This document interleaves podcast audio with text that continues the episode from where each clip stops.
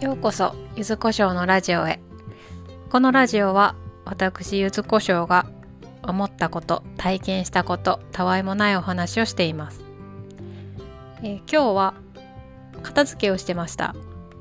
というのも私とても片付けが苦手で、えー特に子供の夏休みあ子供の学校関係の書類の整理がすごく苦手でどこまでを捨てたらいいのか。あのいろいろ雑誌などを読んでそのエバーノートとかに残してみたりとかファイルで管理してみたりとかしてるんですけどついポイっといて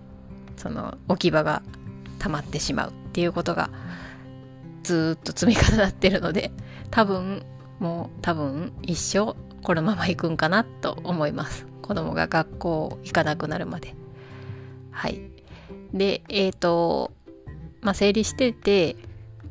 近くのその本棚のボックスに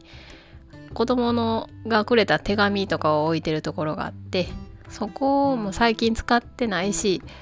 あの押し入れに入れとこうと思ってそのボックス開けたら私が、えー子供が4歳から小学校3年生ぐらいまでつけてた育児日記が出てきて自分でもそんな存在をすっかり忘れていたのでびっくりしました。こんなことを書いてたのか私と思って。何の記憶もないので特に子供が小さい頃とかの記憶って大変だったはずなんですけど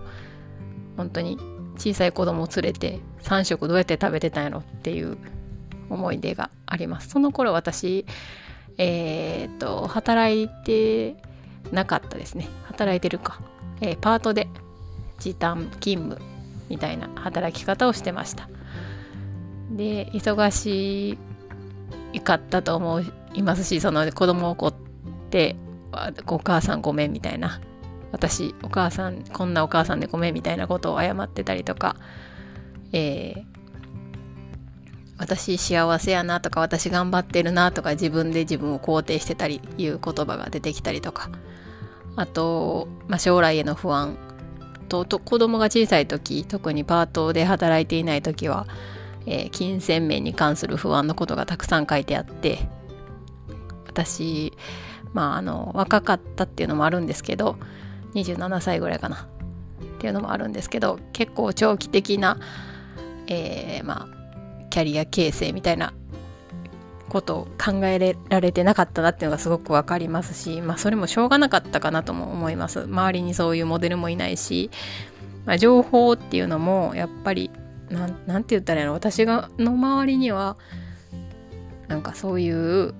ライフハック的な情報とかなくてもうキラキラしてるお母さん方の情報が特に幼稚園とかに入ると多くてとってもなんか苦しい思いがあったなと思います。でえっ、とまあその片付けしてて思ったんですけど子供の頃の子供の口癖とか、まあ、ちょっとしたことを書き留めておくっていうのは大事やなと思いました。私その子供が高校に入った時の書類とかを見返していてあこ最低2時間は家庭内学習しましょうって書いてあるんですけどあ全然できてないしとかあと真剣ゼミも全然やってないしとかあとスタディサプリあれはどうなったのとかいろいろ思い出してしまってちょっとあの子供が帰ってきた途端怒りそうになってたんですけどこちょっと心が静まりました。あの頃の自分。と子供の様子を思い出してまだ小さくってなんか口癖とかも可愛い口癖が書いてありましたね。うん、まああのふとしたことでこういうことを見つけられるっていうのもまあズボラでよかったんかなとか思ったり、まあ、書いといてよかったなと思ったりしています。はい、でえっ、と私も最近ブログを書いてみたりとかして、えー発信業務というか発信に関して興味があるんですが、まあ、この